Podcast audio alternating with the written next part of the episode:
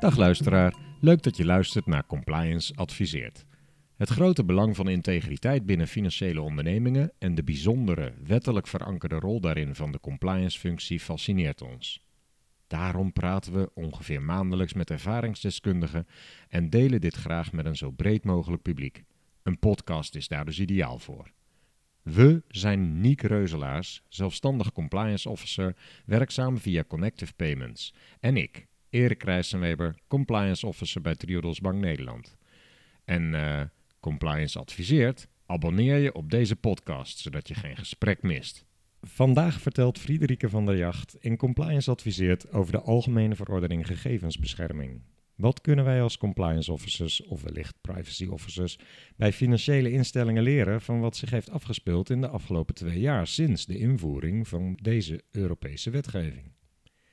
Friederike is advocaat bij Hunter Legal en docent bij verschillende opleidingen in privacy. Daarnaast nog een flink aantal andere prominente rollen in de wereld van de privacy. Welkom Friederike. Dankjewel. Heel veel dank dat je in onze podcast je kennis met onze luisteraars wil delen. Ik vind het ontzettend leuk om uh, deze podcast met jullie op te mogen nemen. We gaan het vandaag dus hebben over de eerste twee jaar sinds de invoering van de Algemene Verordening Gegevensbescherming, dus de AVG. Voordat we daaraan beginnen, kun je me misschien eerst in het kort jouw persoonlijke mening vertellen over het belang van uh, gegevensbescherming? Ja, ik hoor wel eens privacy, wat heeft dat nou nog te betekenen? En wegen andere belangen niet zwaarder? Maar ik denk dat privacy ontzettend belangrijk is, want het geeft je controle. Controle over je data. We hebben gezien bij Cambridge Analytica bijvoorbeeld hoe je best wel makkelijk verkiezingen kan beïnvloeden met behulp van data. Om mensen in een bepaalde richting te sturen, door ze alleen gericht bepaalde informatie te geven of bepaalde filmpjes te tonen. Juist controle over je data is ontzettend belangrijk om echt vrij te kunnen leven en al je andere grondrechten ook uit te kunnen oefenen. Wat is jouw persoonlijke motivatie om je te specialiseren in dit vakgebied? Ja, dat was eigenlijk niet een enorme intrinsieke motivatie die ineens opkwam. Maar ik was tijdens mijn studie bezig met een scriptie over webwinkelen. En webwinkelen kwam toen net op. En ik had bijna mijn scriptie af. En toen zei mijn begeleidster: Ja, er moet misschien toch ook iets in over data of privacy. En ik had daarvoor er eigenlijk niet zo bij stilgestaan. Maar ja, natuurlijk, als je iets bestelt, dan worden de data verwerkt. En wat gebeurt er dan eigenlijk mee? En eh, hoe gaat het dan met direct marketing? Mag je daarna mensen die een product hebben gekocht gaan e-mailen of niet? Nou kwam er dus nog een heel hoofdstuk in die scriptie bij. En aanvankelijk baalde ik daar een beetje van. Want ik dacht, ik ben toch bijna klaar. Maar toen verdiepte ik me in dat onderwerp. En toen was het eigenlijk ontzettend leuk. En het was toen net in opkomst. En uh, we zagen, ja, die WBP was dat toen nog. En Wet, eigenlijk wetbescherming, wetbescherming persoonsgegevens. En uh, ik zat op een advocatenkantoor, liep ik stage en er deed één iemand deed iets met de WBP. En iedereen zei altijd, nou ja, wij weten ook niet precies wat dat is, maar ga daar maar bij zitten en die legt het je wel uit. Nou, en dat was eigenlijk echt ontzettend leuk. En uiteindelijk ben ik bij dat advocatenkantoor ook gestart. En omdat ik nou eenmaal mijn scriptie iets over privacy had gedaan, was het al vrij snel, ja, uh, jij weet er wel iets van, ga dat maar doen. En hoe meer je het doet, hoe leuker het wordt. Want je begint steeds meer te begrijpen hoe dingen met elkaar verbonden zijn. En ik vond het al snel eigenlijk het leukste rechtsgebied waar ik ooit op gewerkt heb. Ik heb een verplichte wissel gemaakt naar andere rechtsgebieden in het kader van de opleiding. Maar ik wilde altijd terug naar privacy. En sindsdien uh, doe ik eigenlijk niets anders dan privacy. Oké, nou, helder verhaal. In jouw rol als advocaat bij Hunter Legal en als docent is er veel over je te vinden op internet. Wat vind je daar dan van? Dat heb jij heel goed gezien, Erik. Heb jij mij uh, zitten googelen? Uh, stiekem wel, ja. En had je daar een uh, goede reden toe om dat zomaar te doen? Ik wilde een inleiding schrijven voor deze podcast. Oh, dus, dus een gerechtvaardigd belang. Hmm. Ah. maar ik heb geen gegevensbescherming aangevraagd. Nee, nee. Nou ja, kijk, wat het is, ik denk, dat is waar ik een beetje mee startte. Het gaat heel erg over controle over data. Je kan heel erg veel over mij vinden online. Maar dat is met name zakelijk. Dus je vindt iets over mijn bedrijf, over activiteiten die ik doe. Maar je vindt geen foto's van mijn kinderen. Daar heb ik bewust voor gekozen om die niet online te zetten. En dat blijft het belangrijkste van de regelgeving. En wat we ook af en toe al een beetje uit het oog verliezen. En die AVG, ik hoor heel vaak, ja, er mag niets meer vanwege de AVG. Nou, ik denk dat daar twee misvattingen in zitten. heel veel dingen die onder de AVG niet mogen, die mochten al heel lang niet. Ook niet onder de oude wetgeving. En het tweede is, er mag wel heel veel, maar je moet er gewoon wat beter over nadenken. Omdat de gevolgen gewoon groter zijn, met name als gegevens eenmaal online staan. En voor mij is privacy dat ik mijn eigen keuzes kan maken over wat ik wel en niet deel. En dat ik zit niet op Facebook. Ik heb er wel op gezeten met veel plezier. Maar op een gegeven moment woog zeg maar, wat ik kreeg bij Facebook niet op tegen de inbreuk op mijn privacy. Dus dan kan je ook kiezen om te zeggen, nou, dan stop ik daarmee. En dan wist ik ook alle data die daar stonden. Maar je moet dan wel de zekerheid hebben dat die data ook echt weg zijn. En niet weer ergens zijn doorverkocht zonder dat je dat door hebt gehad. Of gebruikt worden voor verkiezingscampagnes. Wat denk je? Weet Facebook alles nog van je of niet? Nou, ik heb natuurlijk keurig mijn recht op dataportabiliteit uitgeoefend, zodat ik in ieder geval uh, alle gegevens die ik ooit geplaatst heb, zelf en foto's en berichtjes van mijn wall, die heb ik nog staan in een map. Dus als er ooit iets geks over mij opduikt, kan ik altijd kijken of dat uh, ooit van Facebook vandaan is gekomen. Ja, ik ga ervan uit, en dat is misschien een beetje naïef, dat ze toch wel zich houden aan uh, het daadwerkelijke wissen van de gegevens. En anders hebben we toezichthouders die daar een belangrijke taak te vervullen hebben. Je zei net iets over de wet bescherming persoonsgegevens. Is er sinds de invoering van de AVG nou werkelijk iets veranderd aan de bescherming van persoonsgegevens? Nou, ik denk wat het, de belangrijkste verandering is geweest, is dat we het allemaal over de AVG hebben. Jij zit hier nu vandaag om een podcast met mij op te nemen. Nou, toen ik uh, nou, meer dan 13 jaar geleden begon in de privacy, was niemand geïnteresseerd. Ik weet wel dat ik uh, samen met een collega een keer een leuk artikel voor het FD had gemaakt. Nou, geen interesse er, ja, bij overnames, bij fusies, nou, dan privacy altijd een onderdeel. Maar ja, dan schreef je wat en uiteindelijk werd er gedacht, is dat nou zo belangrijk? Wat zijn nou die boetes? Nou, dan moest je altijd terug met, ja, er zijn een paar kleine boetes. Um, hoe vaak zijn die opgelegd? Uh, sorry, nog nooit. En klaar was je. En daar ging jouw stuk weer uit een fusie- en overnamerapport. Uh, mensen hechten er gewoon minder waarde aan, terwijl het natuurlijk even belangrijk was uh, als dat het nu is. Nu zien we echt de noodzaak, omdat we ook de schandalen zien. We zien de dingen die misgaan. Grote datalekken waarbij enorme bestanden op straat komen te liggen. Identiteitsfraude die speelt. Nou ja, zo'n Cambridge Analytica-schandaal. Ja, dat zet toch wel weer eventjes privacy echt op de kaart. Dus het belangrijkste verandering is niet zozeer de inhoud van de wet, die op een aantal punten is aangescherpt om onze rechten te verduidelijken. En de hoge boetes die daarin zijn opgenomen, maar de aandacht voor die hoge boetes. Die boetes zijn gewoon de stok, of ze nou worden opgelegd of niet het dwingt partijen toch om privacy wat hoger op de agenda te zetten. Mhm. Dus de motivatie om gegevens te beschermen is nou niet echt intrinsiek te noemen, maar het heeft er wel geholpen om het meer op de kaart te zetten. Nou, ik denk dat het niet bij alle bedrijven zo is dat het alleen de boetes zijn die spelen. Maar ik denk dat een bedrijf heel veel aan zijn hoofd heeft. Um, zeker in economisch wat moeilijkere tijden. En dan is privacy een van de vele dingen die op het lijstje staan. En dan zijn er altijd andere onderwerpen die ook belangrijk zijn. En zeker als op die andere onderwerpen meer wordt gehandhaafd, of je al van oudsher meer mensen hebt die zich daarmee bezighouden, dus die daar ook de problemen wat meer zien, zal daar vaak meer aandacht voor zijn. En ik denk voor een compliance officer of een privacy officer is het echt de uitdaging om te zorgen dat privacy op de kaart blijft staan. We hadden in 2018 natuurlijk de opleving. Overal waren de berichten in het nieuws. Er komt een AVG. En onze mailbox stroomde vol met allerlei mailtjes van bedrijven die zeiden: Dit is ons nieuwe privacy statement. En we vinden jouw privacy zo belangrijk. En het eerste jaar hield dat ook wel aan. Maar toen kwamen er maar geen boetes. En toen zag je alweer dat mensen het toch minder belangrijk begonnen te vinden. En dan zijn er ook heel veel bedrijven die zien heus wel dat privacy ook los van de boetes belangrijk is. En dat het ook een, ja, een van je key selling points kan zijn dat je goed omgaat met gegevens. Maar ja, bedrijven hebben ook wel andere zaken aan hun hoofd dan alleen de privacy. Nou, en met die druk bij bedrijven, kun je iets vertellen over jouw inschatting? Hoeveel procent van de organisaties zijn in jouw ervaring inmiddels AVG-proof dan? Ja, ik uh, begeef me nu een beetje op glad ijs met deze uitspraak. Maar ik durf eigenlijk wel te stellen dat geen enkel bedrijf volledig privacy-proof is. Niet omdat ze dat niet willen, maar omdat compliance iets is wat ja, ongoing is. Het is hm. niet zo, je kan vandaag compliant zijn, morgen kan je een datalek hebben. Ik denk wel dat heel veel bedrijven 80% van het papierwerk inmiddels wel goed op orde hebben. Hè? Alle procedures die je moet hebben. Maar je moet dat ook allemaal bijhouden. Dus je kan een register hebben met gegevensverwerkingen. En dan ongemerkt uh, is er alweer iemand gestart met een nieuwe verwerking. Heb je toch weer wat nieuwe software ingevoerd. Maar zegt dat ook niet iets over dat het gewoon eigenlijk niet na te leven valt, omdat het te veel is of te ingewikkeld?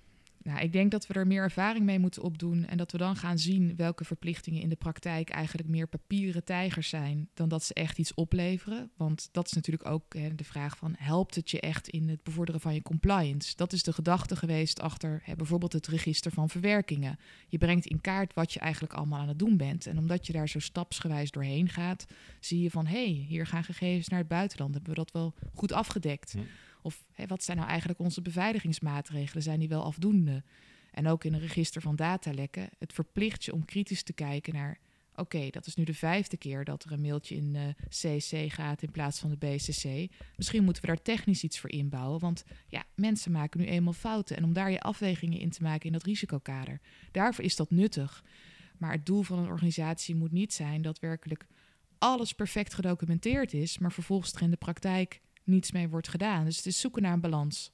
En dan wil ik nog even terugkomen op die vraag, het verschil tussen de WBP en de AVG. Je noemde vooral de boetes, maar bijvoorbeeld zo'n verwerkingsregister. En dus er, er, er, wordt wel veel extra werk gedaan door bedrijven nu. Hadden ze dat al moeten doen of zijn dat toch nieuwe eisen die eraan Nou, we hebben wat duidelijker vastgelegd uh, het begrip accountability. Als je data hebt, ben je daar accountable voor en dat moet je inzichtelijk maken. En dat in, register, dat helpt je om dat inzichtelijk te maken. En we kenden hiervoor wel een meldplicht voor bepaalde verwerkingen. Dat moest je dan ook aanmelden bij de toen nog het CBP, het College Bescherming Persoonsgegevens. En dan stond er een register met allerlei verwerkingen. Nou, in de praktijk denk ik niet dat jij ooit een keer in dat register hebt gekeken. Terwijl daar bijvoorbeeld wel in stond wat Albert Heijn allemaal doet met je bonuskaart. Uh, de gedachte was, bedrijven moeten zelf echt actiever gaan communiceren over wat ze allemaal doen met data. En daar ook een beter beeld op hebben. Zodat ze dan ook naar jou toe transparant kunnen zijn. En accountability helpt je daarbij. En ja, het verhoogt wel de administratieve lasten. Want dingen die je misschien altijd al deed, moet je nu ook gaan opschrijven. Komt het er dan ook om neer dat in de AVG die accountability meer uitgewerkt is? Wij verwachten bij accountability dit. En dat hadden ze voorheen er denk ik niet in staan. Nee, voorheen was het meer van eh, je moet bepaalde dingen aanmelden bij de toezichthouder. En de nadruk lag meer op wanneer moet je nou wel of niet naar de toezichthouder. En niet zozeer op wat moet je altijd intern op orde hebben. Ja. Terwijl als je gaat kijken naar de beginselen, heel veel van die beginselen kan je alleen op orde hebben door er iets over op te schrijven. Oké. Je zei zo'n 80% heeft uh, papierwerk inmiddels redelijk op orde, maar wordt het wel bijgehouden? Ja. Dat uh, kan ik me iets bij voorstellen. Als we nou focussen op de heikele punten, worst, waar worstelen financiële instellingen het meest mee als het gaat om naleving van de AVG? Nou, ik denk dat bij veel financiële instellingen de wens op dit moment bestaat uh, om toch geld te verdienen aan data. Op een manier die compliant is met de AVG. Uh, we zien toch uh, bankrekeningen leveren niks op, die kosten geld. Uh, we zien dat er verschillende banken ook zeggen van, nou ja, als je bij ons je spaargeld neerzet, ja, dat kost ons geld, dus daar moet je voor gaan betalen. maar dat de banken ook steeds op zoek zijn naar manieren van, kunnen we niet iets met big data? Kunnen we niet iets met direct marketing? Um, en dat dat toch heel erg moeilijk is in de praktijk. En we hebben daar een aantal jaar geleden een uitgebreide discussie over gehad in het kader van ING die dan een proef wilde doen die wel AVG-compliant was en toen nog WBP-compliant was, met toestemming vragen aan mensen om ja, toch bepaalde aanbiedingen te kunnen doen aan de hand van hun betaalgedrag. En dat werkelijk iedereen over hen heen viel. Terwijl als ik daar toestemming voor geef, als ik daar een vrije keuze in heb, dan kan dat voor mij best wel interessant zijn. Maar we zien toch dat veel Nederlanders het een heel onprettig idee vinden als er aan de hand van betaalgegevens ja, en een vorm van direct marketing dan ook plaatsvindt. Ja, in de publieke opinie lijkt het ook gewoon zodra het over data gaat, alsof er iets vreselijks gebeurt. Terwijl zelfs als een organisatie maar roept, ja, maar je kan zelf kiezen. Dat hebben we bijvoorbeeld ook gezien met toegang tot, uh, tot bankgegevens. Ja. Daar wordt ook gezorgd dat je het, uh, die toegang niet kunt verstrekken, maar dat blijft niet hangen op de een of andere manier lijkt het. Hè? Maar Volgens mij is dat vooral iets uh, wat betreft de ontwikkeling van producten en diensten. Mhm. Maar als we puur kijken naar de naleving van die, uh, van die regels, uh, het bijhouden van het verwerkingsregister, de privacyverklaring, is dat allemaal volgens jou wel over het algemeen op orde dan? Nou, ik zie zeker dat financiële instellingen daar heel veel tijd in stoppen. Um, dus dat lijkt meestal wel behoorlijk op orde te zijn. We zien wel veel datalekken bij financiële instellingen. Maar dat komt ook, we moeten ons niet laten misleiden door de cijfers. financiële ondernemingen zijn bijna altijd de ondernemingen die in de top drie staan van meest gemelde datalekken. Dat zegt ook iets over de mate van beveiliging die er is, dat je die datalekken vindt. En dat je constateert dat er iets misgaat in je en systemen. Dat je ze ook meldt. En dat je ze ook Mhm. meldt. Ja, en dat is sorry. natuurlijk van, van oudsher, dat ja, in een gereguleerde omgeving, zoals financiële instellingen, is men ook meer gewend om dat soort meldplichten op te volgen. Dus dat gaat eigenlijk heel goed. Hm. Ehm, kijk, ik begrijp dat je zegt, hè, die andere ontwikkelingen lijken een beetje meer de marktontwikkelingen te zijn. Maar ik zie wel steeds weer dat soort proefballonnetjes komen vanuit de financiële sector. Van kunnen we niet dit, kunnen we niet dat? Het doelbinding, wat is dat nou? Wanneer mag ik die gegevens nou niet toch ook nog hiervoor gebruiken? En ik begrijp die wens, maar ik denk wel dat het zeker in het huidige klimaat met de huidige toezichthouder eh, moeilijk is om echt op die manier met data dingen te gaan doen. En dat je, ja, innovatie en de AVG moeten elkaar niet in de weg staan. Maar je komt vaak niet weg met een- de grondslag eh, gerechtvaardigd belang. Ik heb wel een goede reden om dit te doen. Heel vaak kom je toch bij toestemming met alle haken en ogen van dien. Dus als we dan echt juridisch kijken, ja, het verzamelen van correcte toestemmingen blijft heel erg moeilijk. Welke ontwikkelingen rondom de bescherming persoonsgegevens heeft de wereld van privacyjuristen de laatste twee jaar het meest verrast? Nou, als ik naar die vraag kijk, wat ons het meest heeft verrast, is denk ik wel eh, de soorten handhaving.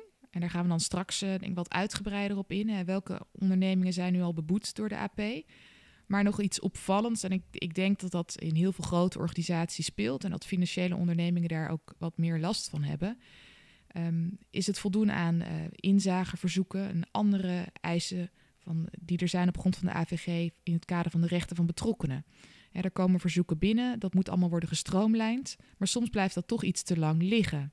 Of het zijn eh, brede verzoeken waarvan bedrijven dan denken: ja, als ik hieraan moet gaan voldoen, dan moet ik echt een maand iemand hier opzetten om alles uit te zoeken. Eh, een tip is nog wel: de AVG biedt de mogelijkheid om als iemand inzage vraagt, eh, toch iets te laten specificeren van hè, waar bent u nou precies naar op zoek? Iemand kan nog steeds weigeren om antwoord te geven daarop. Maar gebruik wel die mogelijkheid om te zeggen: hè, gaat het u nou om de gegevens die wij via cookies van uw websitebezoeken hebben verwerkt? Of gaat het u nou puur om uw bankrekening? Of gaat het om het hypotheekproduct wat we daarmee hebben gedaan? En maak het je in die zin wat makkelijker. En een ander punt, dat zit met name bij datalekken, is die 72-uurstermijn. In grotere organisaties gaat nog wel eens iets mis. Eh, We zien het dat je bijvoorbeeld een klantenservice ergens hebt. Daar wordt een mailtje naar de verkeerde klant gestuurd. Eh, Gewoon een menselijke fout. Dat gebeurt op donderdag en we komen daar op maandag of dinsdag achter in het klantencentrum. En dan wordt het op woensdag doorgemeld aan de interne privacy officer. En die zit eigenlijk al met een probleem. Want dat datalek had eerder ontdekt moeten worden. En dat is dan toch wel heel moeilijk. Van hoe krijg je dan voor elkaar dat mensen dat actief gaan melden, maar zelf ook zien dat dat een datalek is. Als dat fout gaat. Die 72 uur gaat in op het moment dat de data dat je het had moeten weten als verantwoordelijke. En eigenlijk Juist. op het moment dat de mail verkeerd wordt uitgestuurd en er komt bijvoorbeeld een reactie van een klant eh, een dag later van deze mail was niet voor mij bestemd. En die reactie komt op donderdagmiddag. En die desbetreffende medewerker die is pas op maandag weer aanwezig. Zit dan op zijn werkplek en denkt, oeh ja, dat moet ik nog even door gaan geven. Geef dat op dinsdag door. Dan ben je dus al over je termijnen heen. Want Dan het moet je bijna een 24 uursdienst voor in gaan richten. nou, ik ken ook het bedrijf. Ik ken bijvoorbeeld een universiteit. Die hebben een 24-uursdienst voor datalekken. Er is altijd een van de compliance officers die heeft een mobiel aan. Ja, ik begrijp dat ik me niet populair maak als ik zeg dat dat een eh, heel goed idee is. Maar dat worstelen met die 72-uurstermijn, dat zie ik eh, zeker bij grotere organisaties terugkomen. Die Ja. echt heel veel processen hebben ingeregeld en hun mensen trainen. Maar ja, er is ook wel eens een keer iemand een dag niet. Ja. En als we nog even terugkomen op eh, die inzageverzoeken, worden die altijd herkend in de praktijk? Ik kan me voorstellen dat een klant eh, bij klantcontact komt en vraagt: eh, wat weten jullie eigenlijk van mij? Zonder dat de klantcontactmedewerker herkent: dit is een vraag in het kader van de AVG. Ja, ik denk dat dat daar zeker nog wel eens misloopt. Ehm, en dan is het natuurlijk wel de verantwoordelijkheid aan de financiële instellingen om te zorgen dat die mensen in het klantcontactcentrum goed getraind zijn. Dus dat ze dan eventueel ook de vraag stellen van, hè, wilt u graag een inzageverzoek doen? Hè? Of, of wat wilt u nu precies weten? Zodat je ook weet, dan kan je iemand doorverwijzen van u kunt dat verzoek het beste even indienen hier en hier. Want dan Ja. stroomlijn je het weer. Ja. Want dat zijn een beetje de risicofactoren. Je kan heel veel mooie procedures hebben en een privacybeleid waarin je opschrijft van nou, dit zijn je rechten en we hebben een algemeen mailadres privacy@bank.nl. Maar als vervolgens die verzoeken via andere wegen binnenkomen en niet herkend worden en later het toch evident wel een inzageverzoek was, dan zit je met je termijnen. Ja. Ja. Dat is ook wel iets wat je herkent bij Ja. een organisatie. Ja. En dat is geen onwil, maar dat, dat is echt nog meer focussen op waar komt het binnen, beter trainen en beter doorgeleiden. Nou, deze podcast is natuurlijk vooral voor de financiële wereld. Maar als we nou eens kijken naar breder even. En we komen zo weer terug op de financiële wereld uiteraard. Welke type organisaties hebben nou het meest moeite met naleven van de AVG? Ik denk kleine organisaties. Ehm, daar zijn wel allerlei templates voor beschikbaar. Maar er moet ook iemand intern de tijd voor hebben om dit onderwerp op zich te nemen. Ik zie dat eh, er vaak iemand heel enthousiast begint. En als hij dan eenmaal beseft wat er allemaal bij komt kijken, eh, dat mensen afhaken. Of dat er veel gekopieerd wordt uit andere privacy statements. Maar dan zie ik privacy statements waarin staat: we houden ons aan de AVG en de Wet Bescherming Persoonsgegevens. Ja, dan gaat het natuurlijk wel een beetje mis. Ehm, dus dat zien we toch wel veel, het, het kopiëren en, en plakwerk. Ehm, maar ja, dat is ook weer commercieel een keuze. Als je beperkte tijd hebt, dan snap ik ook dat je niet altijd eh, de tijd en de middelen hebt om dat goed aan te pakken. Het lastige lijkt me dan voor dat soort kleinere organisaties ook om een, goede risico-inschatting te maken van Absoluut. Wat, wat mis ik nou eigenlijk? Ja. Ja, of er wordt gezegd, wie kan er even voor mij een privacy statement schrijven? En als je dan door gaat vragen, heb je een register? Nee. Mhm. Kan je me vertellen wat je allemaal doet? Ja, we doen eigenlijk niks met data. Nou, dat geloof ik sowieso al niet, maar waarom heb je dan een privacy statement nodig? ja. Dus wel, het is een beetje klok-klepel verhaal vaak. We weten wel dat we iets moeten doen, maar wat dan precies? En als je eenmaal begint, dat bedrijven schrikken van wat er allemaal nog moet gebeuren. En hoe kijk je aan tegen het verschil tussen overheidsinstanties en eh, hoe, hoe in het bedrijfsleven? Nou, laten we het nu weer even vergelijken met de financiële branche dan. Overheid en bedrijfsleven. Ik vind dat de overheid nog een enorme slag moet maken.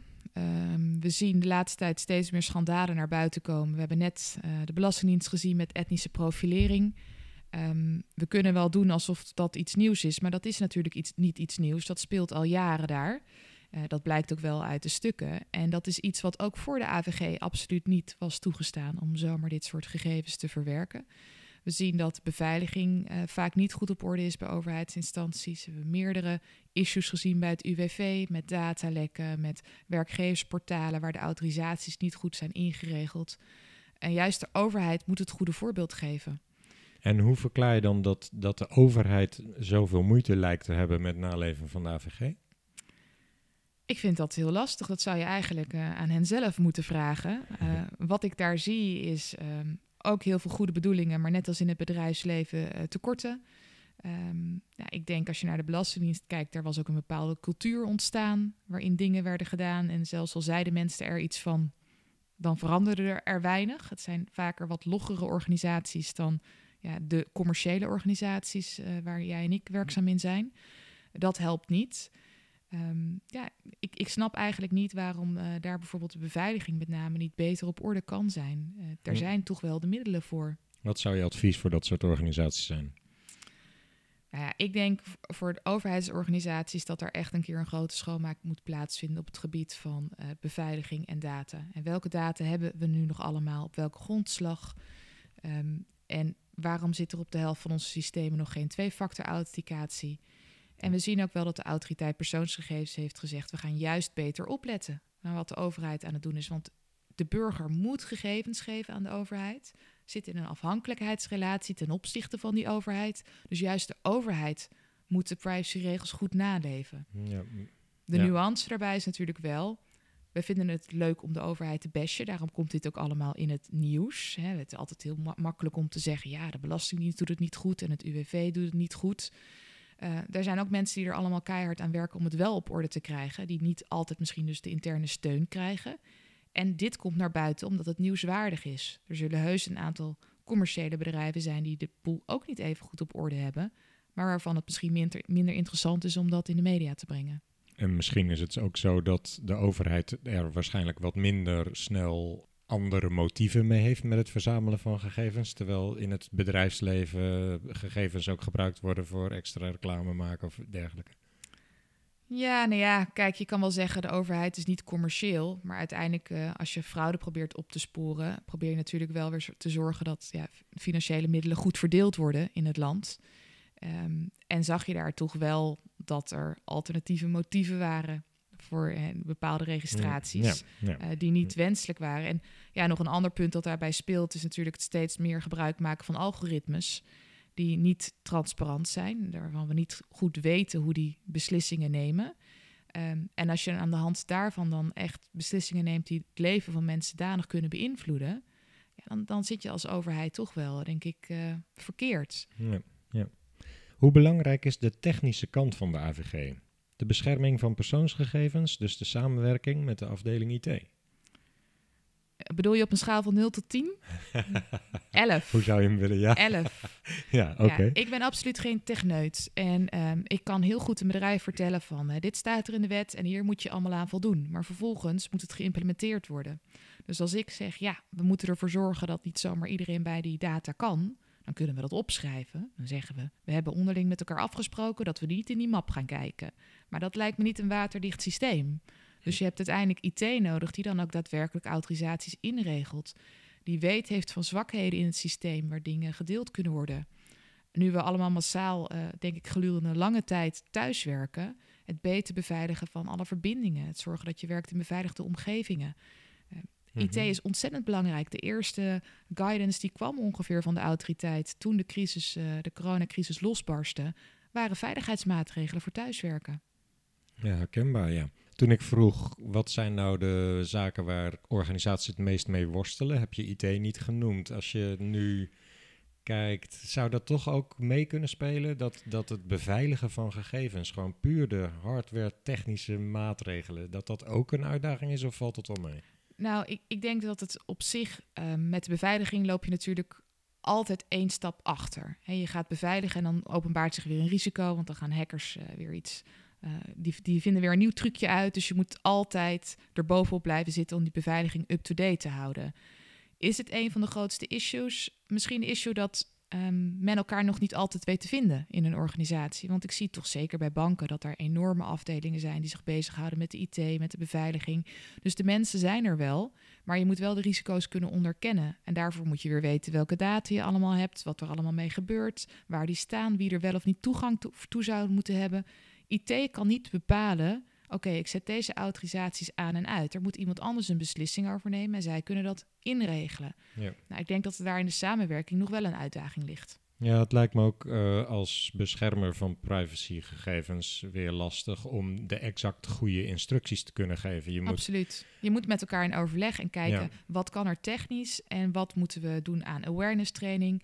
Want je kan technisch alles dichtgooien als mensen soms nog niet het besef hebben dat bepaalde dingen niet kunnen, bijvoorbeeld het spieken in papieren dossiers waar je niets te zoeken hebt, ja, dan kan je beginnen met al die papieren dossiers te gaan digitaliseren. Dan moet je daar de autorisaties weer goed gaan inrichten. Maar het gaat ook om een stukje awareness. Op het moment dat iemand zo'n digitaal dossier dan toch weer uitprint, willen we dat hij dat überhaupt kan printen. Dat kunnen we technisch dichtgooien. Maar als hij het uitprint, moet hij het niet laten slingeren op zijn bureau, waar iemand anders het weer kan zien. Of in een onvergrendelde papierbak gooien. Of mee naar huis nemen en in de trein laten staan. Ja, ik, ik vind dat we in dit gesprek tot nu toe al bijzonder veel interessante items voorbij hebben horen komen. Maar we gaan nu eigenlijk pas echt naar de kern. Hè? Dat hebben we vooraf even besproken. Hoeveel boetes heeft de autoriteit persoonsgegevens opgelegd en wat kunnen we daarvan leren? Ja, nou verwacht je, we zijn twee jaar verder. Dit is de kern. Hier komt een enorm aantal boetes. Het zijn er pas drie. En um, dat is misschien een beetje teleurstellend. Zeker gelet op mijn eerdere opmerking van ja, die boetes waren toch wel een stok waarmee we bedrijven zover kregen om de privacy wat hoger op de agenda te zetten. Ja, de boetes die er tot nu toe zijn opgelegd, daar zijn wel wat kanttekeningen bij te maken. En belangrijk is dat er nog wel een aantal in de pijplijn zitten. Ja, onderzoeken van de autoriteit die duren lang. We zijn natuurlijk pas twee jaar onderweg. Dus er zijn een aantal uh, boetes waarvan ik weet dat ze eraan komen. Uh, ja, daar moeten we nog even op wachten. En dat is wel spannend, want uh, er zitten echt hele leuke smeuige zaken tussen waar ik me helaas nog niet over uit kan laten. Maar ja, de eerste boetes die we zien, eh, die zijn voor mij een beetje onbevredigend, omdat ik me afvraag of dat boetes zijn waarmee je echt bereikt wat je als toezichthouder wil bereiken, namelijk een verhoging van privacy compliance, maar ook begrip voor wat jij doet als toezichthouder. De eerste boete die we hebben gezien is opgelegd aan het Haga ziekenhuis.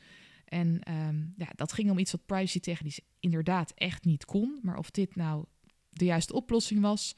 Uh, Barbie kennen wij allemaal wel uit de reality-serie uh, van O.O. Gerso. Nou, al de laatste jaren kunnen we haar privéleven via de roddelbladen die we bij de kapper allemaal lezen volledig volgen. Dan weer een nieuwe vriend, dan weer een zelfmoordpoging. Het is allemaal even verdrietig. Zij belandt in het Haga ziekenhuis na vermoedelijk weer een zelfmoordpoging. En uiteindelijk blijkt dat er allerlei mensen die niets met haar behandeling te maken hebben, in haar dossier hebben zitten spieken. Nou, daar wordt dan wel netjes een melding van gedaan, want dat is een datalek, hè, ongeautoriseerde toegang tot gegevens. En zo komt dat op het bordje van de AP terecht en die start een onderzoek. En wat blijkt, de beveiliging in het Hagen ziekenhuis is niet goed op orde. Onder meer die verplichte twee-factor authenticatie.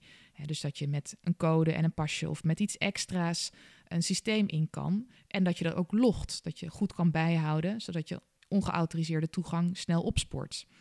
Dat was allemaal niet op orde en dat had absoluut op orde moeten zijn. Niet alleen voor bekende Nederlanders, maar ook voor onszelf als we in het ziekenhuis liggen, willen we er zeker van zijn dat ja, niet iedereen in onze gegevens spiekt. Vervolgens is daar een lang onderzoekstraject geweest, eh, waarin het Hagen ziekenhuis ook een aantal keer had aangegeven financieel toch in best zwaar weer te verkeren. Um, en ook niet alle middelen had om de IT dus op orde te brengen. Het leidde tot een boete van 460.000 euro en een dwangsom van bijna 3 ton om alsnog uh, de beveiliging op orde te maken. Um, enige tijd daarna kwam het Hagen ziekenhuis in het nieuws dat ze in de top 10 stonden van ja, ziekenhuizen die, die het financieel het slechtst deden in Nederland. Ik vraag me af, ik ben het helemaal eens met dat het niet kon en laat daar geen misverstanden over bestaan. Privacy technisch was het niet op orde. Maar is die boete dan het juiste handhavingsmiddel? Je wil dat er geld wordt vrijgemaakt om die beveiliging omhoog te krikken. Nou, de kosten die er gemaakt zijn in deze procedure aan advocaten, aan mensen die ingeschakeld zijn, manuren, plus dan nog eens 460.000 euro. Draagt niet bij een bescherming van persoonsgegevens. Zeker niet als je weet dat daar al te weinig middelen zijn. Nee. Als je dan ziet dat uh, de AP bijvoorbeeld naar het UWV toe uh, in overtredingen uh, heeft gezegd: jullie krijgen een last onder dwangsom. Waarom is hier dan niet gekozen voor bijvoorbeeld een last onder dwangsom van een miljoen? Zodat het Hagen ook naar financierders kon en kon zeggen: leen ons alsjeblieft. Hè? Want als je ons nu dit niet leent voor de IT-investeringen, dan verbeuren we 1 miljoen. Maar als je ons het nu wel leent, voldoen we aan de wet. Hebben we dat eindelijk op orde? Lopen we op dat punt geen risico meer. Hm. Um, ik denk dat dat nuttiger is als je compliance wil bereiken dan zozeer die 460.000 euro opleggen. En daar heb ik wat moeite mee. Ook al snap ik dat hè, de, de AP zei heel erg, ja, medische gegevens, die moeten goed beschermd zijn. Dat is al jaren een van onze speerpunten. We hebben ze er meerdere keren op gewezen. Maar een ziekenhuis kan ook niet toveren. Als het geld er nog niet is of moeilijk te verkrijgen is, dan snap ik ook wel dat het niet altijd daar naartoe kan gaan. Hm. Los daarvan, hè, wat had het Hagen natuurlijk wel kunnen doen, ze kwamen ook weer een paar weken daarna in het nieuws met het feit dat een van de medewerkers een boodschappenlijstje had gemaakt achterop een van de patiëntenstatussen en vervolgens dat lijstje in een winkelmandje had laten liggen in de plaatselijke supermarkt. Ja, dan denk ik wel, er is in het algemeen wel met de awareness nog heel wat te doen. Ja.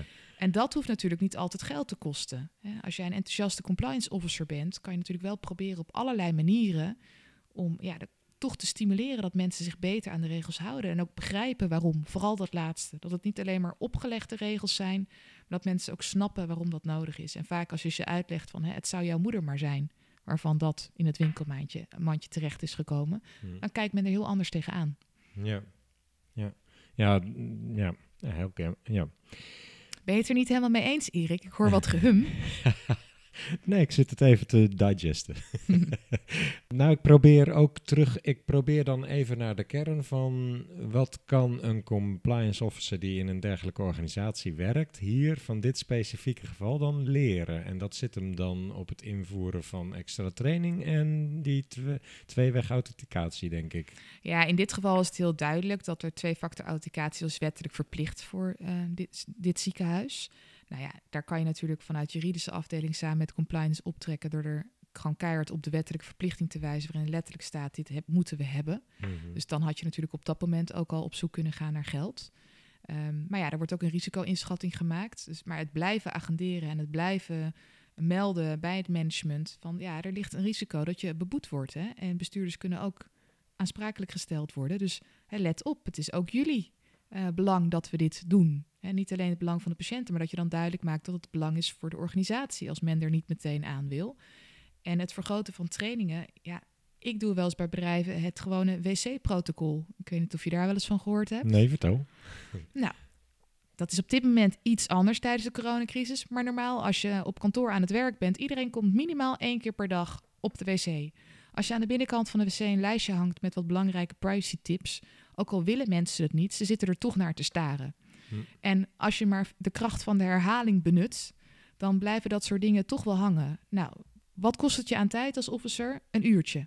Hè, doe eens even zeven dingen, de zeven, zeven golden rules of vijf belangrijke tips. Dingen die je steeds ziet fout gaan in je organisatie. Of waar je mensen nog een keer op wil wijzen. Knal die op een A4'tje, druk honderd keer op de printknop, hang ze op. En je hebt een hele goedkope manier om toch ook weer te laten zien... Hè, kom op jongens, we doen dit samen. Dat is zo'n mooi begrip in deze tijd. We doen alles samen. Compliance doe je samen. Alleen als de compliance officer iets hoort van mensen van... oh, ik snap die regel eigenlijk helemaal niet. Dan communiceer je misschien niet duidelijk. Of, hé, hey, inderdaad, dat datalek, hoe zat dat ook alweer? Kan je me wat uitleggen? Dan kom je ook verder. Een hele praktische goede tip, denk ik. Ja. ja. Andere boetes, want waren er nog twee. Ja, er zijn er nog twee. Eh, je hoort mijn enthousiasme. Eentje is voor de KNLTB. Dat is de tennisbond in Nederland. En eh, nou, de meeste mensen zullen in de media wel iets daarover mee hebben gekregen, want er was veel ophef over. Ze hebben een aantal mailings uitgedaan waarbij ze gegevens van hun leden hebben gedeeld met sponsoren, die dan een eh, passende aanbieding kon- konden doen. En dat mocht niet. Daar was geen toestemming voor gegeven. daar was geen toestemming voor gegeven. In die zin, de ledenvergaderingen waren akkoord. Ehm, en dat was onder de wat oudere uitleg van de autoriteit persoonsgegevens is altijd gezegd, nou, als je dat aan de ledenvergadering vraagt en die stemmen in, dan is dat eigenlijk eh, geen probleem. Nou is die visie van de AP wel een aantal keer gewijzigd, maar het was niet ongelooflijk duidelijk voor verenigingen wat ze nou wel en niet mochten. Eh, uiteindelijk wordt dan een boete opgelegd, waarvan je dan, ja, van eh, meer dan vijf ton. Als je dan kijkt naar de organisatie, het is een kleine organisatie met een eh, beperkt eigen vermogen. Eh, de gedachte van de boete is, we gaan de leden beschermen. Hun privacy moet beter worden gewaarborgd. Maar wie betaalt de boete? De leden via een verhoging van de contributie. Dus- Wat, wat had eh, in dit geval de AP in jouw geval moeten, of in jouw visie moeten doen? Ik vind dat de AP in dit geval veel meer de rol had moeten nemen om samen met alle sportverenigingen, want dit is niet een punt alleen van de KNLTB, er zijn meerdere sportverenigingen die gewoon op zoek zijn naar financiële middelen. En als ze het idee hebben dat dit iets is wat kan, eh, zullen meerdere verenigingen dat doen. Als jij niet wil als toezichthouder eh, dat dit gebeurt, moet je heel erg duidelijk zijn in je communicatie. Als jij je standpunt een aantal keer verandert, dan zou je eigenlijk in overleg moeten gaan met al die sportverenigingen van eh, wat kan er nou wel en wat kan er nou niet. Om, zodat er een heel duidelijk beeld is van nou, dit soort mailings kunnen niet, maar je zou wel iets anders kunnen doen. Want ik ben af en toe ook wel eens op zoek naar dat alternatief. Ik vind het te makkelijk om altijd te zeggen dit kan niet of dit mag niet. Je moet ook kijken naar de wensen die er in de maatschappij leven. Nou, als het dan zo is dat iedereen er apart toestemming voor moet geven, prima, als dat zo is. Maar dan weten we dat en dan kan je dat inregelen. Uh, maar het is wel lastig om in een situatie waar eigenlijk wel wat rechtsonzekerheid is geweest, dan snap ik die boeteoplegging niet. Daar zou je ook weer met een dwangsom kunnen werken als er echt de angst bestaat dat de werkwijze niet zou worden aangepast. En ook luisteren naar voor wie doe je dat nou? En natuurlijk zijn er een aantal leden die geklaagd hebben die het er niet mee eens waren. Maar er is ook een ledenvergadering geweest die wel heeft ingestemd. Dus dan gaat daar toch op meerdere vlakken wat mis in de communicatie. En dan vraag ik me af of een boete dan het middel is. En als ik nou even denk aan onze luisteraars, voornamelijk vanuit de financiële wereld. Weet jij of de, de vol, er komt nog een case, die gaan we zo ook nog even bespreken. Ja. Weet je of er in de cases die al in de pijplijn zitten iets te maken met de financiële branche? Ik kan daar niets over zeggen. Helemaal niets? Nee, ik kan daar echt niks over zeggen. Oh, okay. Nee, dat is, uh, dat is het, de rol als advocaat, is dat je ook af en toe je mond moet houden. Nou, heel goed. Um, wat ik wel kan zeggen is dat uh, de toezichthouder natuurlijk uh, in breed heel erg aan het kijken is naar cookiebeleid op websites, dus ook bij financiële instellingen. Ehm, dus dat is iets wat overal wel speelt. Hè. Dus als je nog een cookiemuur hebt, ja, die moet er nu toch echt af. Als je die nog echt nog steeds hebt staan, dat je beter gaat informeren over uh, hoe je omgaat met cookies en de verwerking van persoonsgegevens op dat gebied. Uh, en de beveiliging, dat, ja, dat blijft een speerpunt. De cookiewet is wel even voor alle duidelijkheid een losse wet. Staat, is niet een nou, deel van de AVG of wel? Dat is niet helemaal zo. Um, kijk, de telecommunicatiewet, uh, daar vind je de cookieregels in terug. Maar die grijpt voor de, heel veel begrippen terug op de AVG. Dus bijvoorbeeld de uitleg van het begrip toestemming. Uh, dat is gewoon een AVG-begrip. En daarom voelt de AP is ook vrij om daar handhavend in op te treden. Helder, ja. Nou, de andere boetes wilde je nog wat van weten. Ja, We hebben de KLTB gehad mhm. en we hebben nu een boete aan een mysterieuze onbekende partij. Die het, uh, een goede advocaat heeft die tot nu toe de naam van deze partij uit de pers heeft weten te houden. En dat gaat om het gebruik van een vingerafdrukscansysteem voor toegangscontrole. Dat was jij dan, denk ik? Nee, ik was het, uh, ik was het oh. niet. Zeker niet. niet mijn, uh, mijn werk, maar ik vind het heel knap. Ik weet wie het wel heeft gedaan. Ik vind het voor, voor je cliënt ontzettend knap dat je dat zo voor elkaar weet te boksen. Ja. Via een kort geding uiteindelijk een voorlopige voorziening geregeld. Om, nou ja, totdat er echt een volgende stap is in het proces de naam onbekend te houden. Gaat om de hoogste boete die tot nu toe is opgelegd door de toezichthouder. dik 7 ton. Um, omdat je van werknemers niet zomaar vingerafdrukken mag maken. Alleen in echt uitzonderlijke omstandigheden. Um, wat goed is aan die uitspraak is dat die duidelijkheid geeft.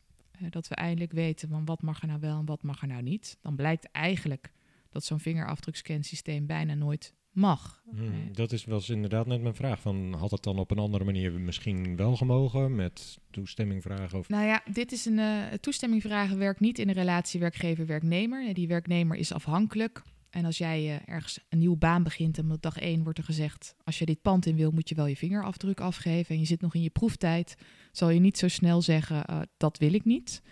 Uh, maar het gaat heel erg om twee basisvereisten uh, in de AVG: proportionaliteit, subsidiariteit. Wat heb je echt nodig om je doel te bereiken? Welke gegevens? En kan het niet op een privacyvriendelijke manier?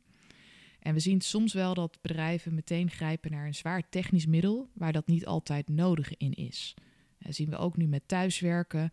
Van dan gaan we allerlei eh, software installeren waarin we mensen de hele dag gaan volgen en screenshots maken. Dat zijn dingen die je ook op de werkvloer normaal niet doet. Dan sta je ook niet de hele dag over iemand zijn schouder mee te kijken. Dus je moet steeds wel nadenken van technisch kan er heel veel, maar is het echt nodig? En het vingerafdrukscansysteem, ja, er zijn andere methodes om die fraude, met name de fraude van werktijden, te voorkomen. En dat wordt heel erg duidelijk in deze zaak. En ik ben nu vooral heel erg benieuwd welke partij dit is. En wat voor soort bedrijf.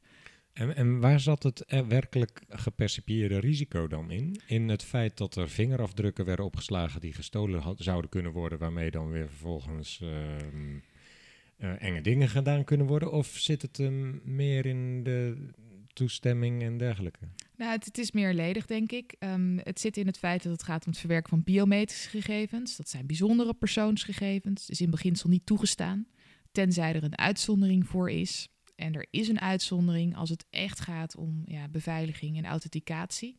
Maar dan moet het wel daarvoor echt nodig zijn. En we zien dan in de wetsgeschiedenis dat als voorbeeld genoemd wordt een kerncentrale.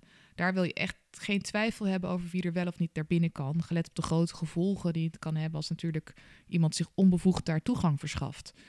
Um, in dit geval lijkt het te gaan om ja, een gewoon bedrijf met een fabrikagehal. En dan is het de vraag: is het nou echt nodig daarvoor om zo'n zwaar middel in te zetten? dat we daar gewoon beter over nadenken. En natuurlijk, uiteindelijk, als die vingerafdrukken in verkeerde handen belanden, kan er van alles mee misgaan. in het kader van identiteitsfraude. Maar het is ook de voorvraag: is het überhaupt nodig? Nou log ik met mijn vingerafdruk in op de, mijn werklaptop, maar die wordt dan niet vastgelegd. Dat is misschien wel een verschil, of niet? Nou, ik denk wel dat die op een manier is vastgelegd, maar op jouw laptop zelf. Ja, en niet gedeeld is met je werkgever. En dat jij zelf de keuze hebt gemaakt om dat te doen. Dat je waarschijnlijk ook... Uh, ja, het kan wij kwamen er net achter dat wij dezelfde laptop hebben. Hele mooi. Um, en ik heb gekozen om gewoon met codes en andere authenticaties te werken. En jij hebt gekozen voor je vingerafdruk. Oh, daar ga ik. Hetzelfde als bij je iPhone. Ja, dat, dat kan je instellen met je vingerafdruk, maar dat hoeft niet. Ja. En het, dat zijn, het gaat het weer, kom ik weer terug bij mijn begin, die controle over je data, zelf keuzes kunnen maken. En zodra je door je werkgever gedwongen wordt, kan je die keuze niet maken. En als het dan ook nog niet nodig is, en dan dwingt je werkgever je eigenlijk om een bepaald risico te nemen. Hm. En ik begrijp best dat het voor heel veel bedrijven makkelijk is. Ehm, en wij zeggen altijd in privacyland, handig is geen grondslag. En dat zouden we af en toe op een tegeltje willen drukken, want heel veel dingen zijn natuurlijk heel handig. Maar Hmm. misschien is het niet meer zo handig als het misgaat met de data die je hebt staan en je daardoor reputatieschade oploopt of een boete moet incasseren. Als ik nou kijk naar deze drie boetes die we behandeld hebben, zijn dat dan de meest voor de hand liggende? Ook eh, qua eh, niet zozeer de organisatie, want ik begrijp, dit- het Haga ziekenhuis heeft gewoon een financieel moeilijke positie. En, maar als ik kijk naar de overtredingen zelf, zijn dat dan de overtredingen waarvan jij zou verwachten, ja, dat is denk ik wel goed dat dat aangepakt wordt? Nou, je hoort dan een stilte vallen. Hoe zeg ik dit genuanceerd, denk ik even in mijn hoofd. Ik denk niet dat dit de partijen zijn die je aan moet spreken. Ik denk wel dat in meerdere van deze zaken de privacyovertreding evident was. Eh, bij de tennisbond zit daar nog wel wat ruis. En gaat het ook over de uitleg van de grondslag belang. Waarin de, de Nederlandse autoriteit een toch wat andere weg lijkt in te slaan dan we tot nu toe in Europa hebben gedaan. Dus ik denk dat daar juridisch nogal heel wat gesteggel over is. Kijk, bij het Hagen was het duidelijk. De beveiliging was niet op orde. Daar kan je natuurlijk nog wat hebben over welke periode de overtreding plaatsvond. Maar het was duidelijk niet op orde. Ehm, en bij die laatste zaak over die vingerafdrukscan is ook wel duidelijk waarom dat niet mag. Maar ik denk wel, we hebben grotere organisaties die veel meer data van veel meer Nederlanders verwerken, waar er denk ik veel meer impact is als je daar tegen zou optreden. En ook als je kijkt naar, hè, we hebben altijd gezegd bij de AVG en ook weer in diverse moties die in het kader van eh, de behandeling van de AVG en de UAVG zijn aangenomen in Nederland, dat we moeten re- rekening moeten houden met het MKB, met het midden- en kleinbedrijf. Dan zou ik me toch iets meer richten op de wat grotere spelers waar meer impact is. En zou de verklaring voor het feit dat deze organisaties als eerste beboet zijn te maken kunnen hebben met het feit dat eh, grotere organisaties gewoon ook ingewikkeldere cases zijn die nog lopen, waardoor we op langere termijn misschien toch ook andere vormen van boetes gaan zien, verwacht je? Ik denk dat dat zeker deels correct is. Dat bij grotere organisaties meer speelt. Dat je soms ook te maken hebt met eh, grensoverschrijdende gegevensverwerkingen. waarin je samen moet werken met andere toezichthouders. Of Nederland niet de leidende toezichthouder is, maar bijvoorbeeld een Franse toezichthouder of de Duitse toezichthouder. Dus dat speelt en dat soort processen duren natuurlijk nog langer. Ehm, ik denk ook dat de AP ehm, wel een aantal sectoren heeft willen aanpakken. In die, in die zin dat ze zeggen: ja, met zo'n zaak geven we ja, een signaal af. Hè. Vingerafdrukscans worden natuurlijk niet alleen door dat ene bedrijf gebruikt. Maar ja, zodra een beetje in het nieuws kwam, uh, we hadden eerder uitspraak van de rechter dat het niet mocht. Toen gaf de HEMA al aan, we stoppen ermee en wat andere partijen. Dus het is duidelijk dat het gaat niet zozeer om dat ene bedrijf met die vingerafdrukscanapparatuur, maar meer in het algemeen zeggen in de markt, dit is iets wat we niet willen. Dus de, Hmm. ja, echt voorbeelden stellen. Hmm. Alleen voor die individuele organisaties kan dat natuurlijk Hmm. wel uh, erg hard zijn. En dan snap ik het nog iets beter bij een commercieel bedrijf, zo'n vingerafdrukscanapparatuur. Maar ja, ik vind bij een, sportvereniging heb ik daar wat meer moeite mee. Dat je dan het voorbeeld wilt stellen voor de hele branche. Terwijl ik denk, je kan ook in overleg met de branche en samen dingen opstellen. En, dan, en daar komt dan misschien bij dat de AP daar ook gewoon te weinig mensen en middelen voor heeft. Dus dan zegt ja, die ruimte hebben we niet, maar we kunnen wel in ieder geval middels één zaak duidelijk maken hoe we erin staan. En als je nou één of twee voornaamste thema's waar de AP zich echt druk om maakt momenteel zou moeten noemen, welke zijn dat dan? Nou, ik denk dat de AP uh, heeft net aangekondigd dat ze een groot onderzoek gaan doen naar TikTok. Nou, dat vind ik nou iets. Er, deze week werd ook bekend dat we nu inmiddels 1 miljoen gebruikers hebben van TikTok. Dat zijn met name kinderen. Uh, dus juist de privacy van kinderen beschermen uh, is ontzettend belangrijk. Ik, ik, voel me heel wat meer warmte bij zo'n onderzoek dan uh, bij de eerdere onderzoeken die we bespraken.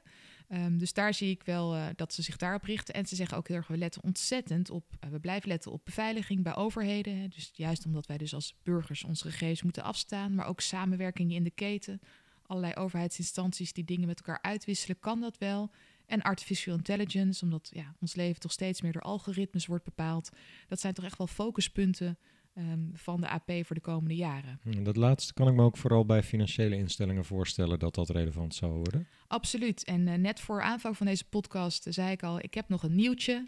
Ja, het is niet een baanbrekend nieuwtje, maar ik denk toch wel belangrijk voor compliance officers bij financiële organisaties om dit even in de gaten te houden. Um, zoals de meeste van jullie weten, wordt de uitvoeringswet AVG um, nu op dit moment aangepast. En deze week is daar een uh, internetconsultatie gestart voor de aanpassingen die er worden voorgesteld. En dat is een wat bredere internetconsultatie eh, geworden. In dat wetsvoorstel wordt niet alleen de UAVG aangepast, maar bijvoorbeeld ook de WFT. En dan pak ik maar even de papieren erbij, want ik ken het nog niet uit mijn hoofd. Nou, heel even nog. Je zegt deze week. Het is nu uh, eind mei. Het is denk ik goed om te weten voor de mensen die dit over een jaar luisteren.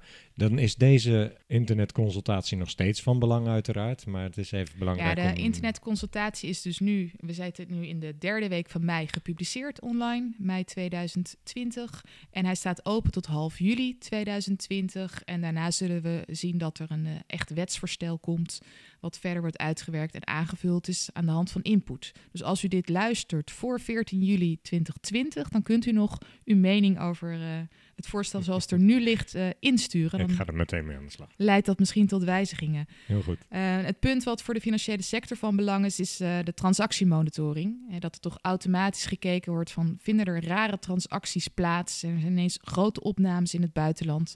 Moeten wij iets blokkeren? En in de praktijk, eh, als je ging kijken naar de AVG, ontstond dan de vraag: ja, dat is geautomatiseerde besluitvorming. Mag dat eigenlijk wel zomaar? Kunnen we dat wel doen? Of komen we dan in de problemen met de AVG? Interessant thema, ja. Uh, nou, er is nu gezegd: uh, we gaan dat aanpassen in de wet financieel toezicht. Want daar gaan we dan ook de verplichting tot transactiemonitoring duidelijker uitwerken. En daar geven we dan ook de koppeling naar dat het is toegestaan om dat te doen. Dus dat is wel een interessante wijziging. Dus, maar was dat niet eigenlijk al zo? Want uh, nou, als u de naleving van de WWFT ging toch al boven de AVG? Uh, de WFT is dit, de, de Wet oh, Financieel Toezicht nou, gaat ja, het over transactiemonitoring zit ook in WWFT. Ja, maar dit, is nu, dit punt is specifiek neergelegd in, in, de WFT. Okay. Um, en er wordt ook gezegd in de toelichting uh, bij dit voorstel van dat de praktijk dat dit allemaal al gebeurde, maar dat het niet duidelijk genoeg was mhm. uitgewerkt wat het gegevensrechtelijke kader daarvan was. Mm -hmm. Dus het is wel fijn dat nu duidelijk is opgeschreven onder welke voorwaarden dit mag. Hm. En welke klachtmogelijkheden daarvoor zijn. Want er zit een wat vage bepaling in van ja, er moeten wel genoeg maatregelen worden genomen om de privacy te beschermen. En dan wordt in de toelichting ook gezegd, ja, die mogelijkheden zijn er bijvoorbeeld via interne klachtprocedures bij banken en via het KIFIT. Dus het is zeker interessant om deze wijziging even na te lezen en ook de memorie van toelichting bij de internetconsultatie erbij te pakken. Bedankt voor de tip, dat gaan we Graag gedaan. We komen een beetje bij de laatste vragen van uh, deze podcast. Uh, hoe staat het er op dit moment in Nederland voor met de bescherming van persoonsgegevens? Zijn onze persoonsgegevens veilig volgens jou? Ja, zo'n harde uitspraak durf ik nooit te doen dat ze veilig zijn. Ik denk dat we gelukkig leven in een uh, land waarin er nog ophef is als er een corona-app wordt aangekondigd. Ik weet dat, we, dat sommige mensen deze podcast misschien veel later luisteren. Maar iedereen heeft in ieder geval iets meegekregen van dat we niet zomaar een app kregen. Er zijn ook landen waarin uh, van de een op de andere dag er een app was. En waar het ook verplicht was om die te installeren. En je niet weet wat er ooit nog met die gegevens gaat gebeuren. Um, als die corona-app er komt, dan gaat dat in ieder geval al via een, wijziging van de wetgeving. Met een noodwet die nog wordt bekeken door de autoriteit persoonsgegevens. Uh, dat zijn in ieder geval goede waarborgen in onze democratische samenleving. En we kunnen ook alleen maar een democratische samenleving hebben als we de privacy waarborgen. Het is, privacy is niet iets om bedrijven te pesten. Er zit een gedachte achter. Het is een grondrecht om hè, ons allemaal juist het recht op vrijheid van vereniging te kunnen bieden. Dat je bij elkaar kan komen zonder dat iedereen dat weet. Dat journalisten gewoon dingen kunnen publiceren zonder dat ze worden teruggefloten. Dat hangt allemaal samen met de privacy. Dus in die zin zijn we goed op weg. Maar er zijn altijd aandachtspunten. En ik maak me wel zorgen over de berichten die dan bijvoorbeeld over de Belastingdienst naar buiten komen. Dat vind ik zorgwekkend. De overheid zelf is echt de partij die het beste voorbeeld moet geven, moet het braafste jongetje van de klas zijn. En we moeten niet hebben dat er nog meer van dat soort lijken uit de kast komen. Nee, helder. Um, maar voor financiële instellingen, waar zouden zij zich nog het meest druk over moeten maken in jouw opinie? Ik denk dat ze heel veel aandacht moeten blijven besteden aan de uitoefening van privacyrechten. Omdat we toch wel vaker zien uh, dat dat niet goed gaat als mensen hun rechten proberen uit te oefenen. Ik weet dat het veel werk is. Ik weet dat het uh, af en toe uh, gewoon irritant is om daaraan te moeten voldoen. Maar probeer dat wel in ieder geval die procedure goed in te richten. Want je ziet ook waar mensen gaan vragen stellen op het moment dat vaak andere dingen niet goed lopen in een organisatie.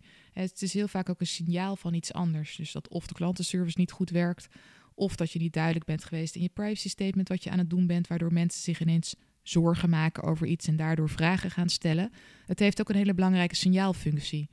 En let goed op uh, marketinginitiatieven. Er kan een hoop, maar ja, let wel op met je big data. Kijk goed naar eh, de grondslagen die je doorvoert. En dat gebruik van algoritmes. Ehm, ben wel transparant waar mogelijk. Hm. want anders kan je het gewoon niet gebruiken. Ja, belangrijk aandachtspunt inderdaad. Ehm, en ik hoop dat ik daarmee niet al het gras voor je voeten heb weggemaaid voor de echte laatste vraag van Compliance adviseert. Wat adviseer jij Compliance? Ja, ik heb ooit uh, van mijn vader geleerd: doe de dingen waar je wel controle over hebt. En dat is een advies wat ik in mijn hele eh, werkzame leven meeneem. Als compliance officer ligt er ontzettend veel op je bureau. En af en toe voel je je misschien overweldigd door alles wat er nog moet gebeuren. Maar maak een begin en er zijn altijd projecten waar je wel invloed kan uitoefenen. En soms kan dat zijn met, eh, wat ik zeg, zo'n simpel wc-protocol. Als je dan het idee hebt dat je nog geen draagvlak gecreëerd hebt, probeer zoiets. Denk eens een keer buiten de kaders en probeer op een creatieve manier de aandacht op privacy te blijven vestigen. Daar heb je wel controle over, dat kan je wel. Ook als je manager verder je geen budget geeft. Zoveel kost dat printen van die A4'tjes niet. Dus uh, misschien een leuke tip om uh, mee aan de slag te gaan. Super concreet en eigenlijk denk ik ook heel efficiënt. Dank je wel hiervoor. Heel graag gedaan. Bedankt voor, het, voor je tijd, voor, de, voor het eh, leerzaam delen van je ervaringen. Succes met uh, Hunter Legal ook in de toekomst. Ik denk dat we nog wel veel van je zullen zien en horen. Binnenkort volgt weer een volgende podcast. Uh, abonneer je dan ook op onze podcast en op de LinkedIn-pagina. Dan blijf je altijd goed op de hoogte. En uh, graag tot de volgende keer dan.